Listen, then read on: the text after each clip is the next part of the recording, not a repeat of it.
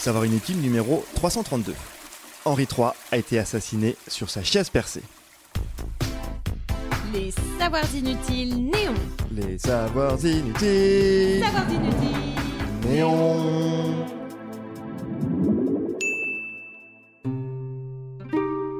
Nous sommes en 1589 et le roi de France est entouré d'ennemis. D'un côté, les ligueurs, des ultra-catholiques menés par la famille de Guise qui n'aiment pas trop voir Henri III fricoter avec les protestants.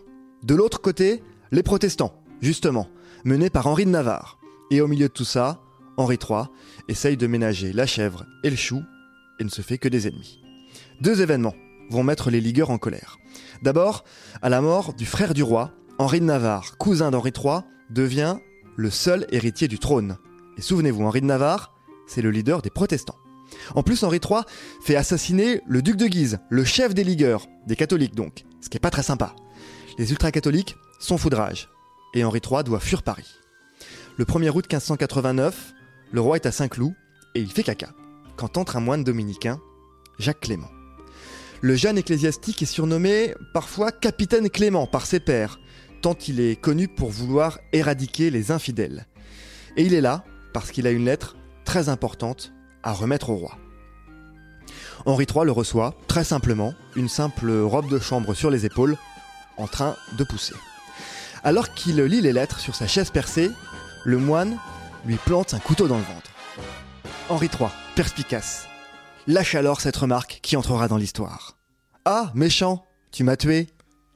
Le moine est d'abord blessé par Henri III, puis tué par les gardes, puis jeté par la fenêtre, puis jugé, puis écartelé, dans cet ordre. Henri III est blessé, mais on lui promet qu'il va survivre. Le soir, la fièvre le prend, et le dernier des Valois s'éteint dans la nuit. Alors si l'image vous dit quelque chose, c'est peut-être parce qu'elle a inspiré une autre mort célèbre dans Game of Thrones, Tywin Lannister, assassiné à l'arbalète par son fils Tyrion, sur sa chaise percée là aussi.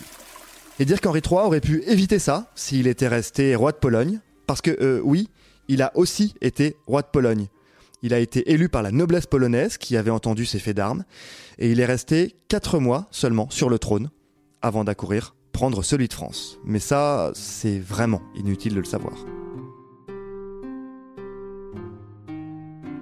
Si ce podcast vous a plu, abonnez-vous, likez, commentez.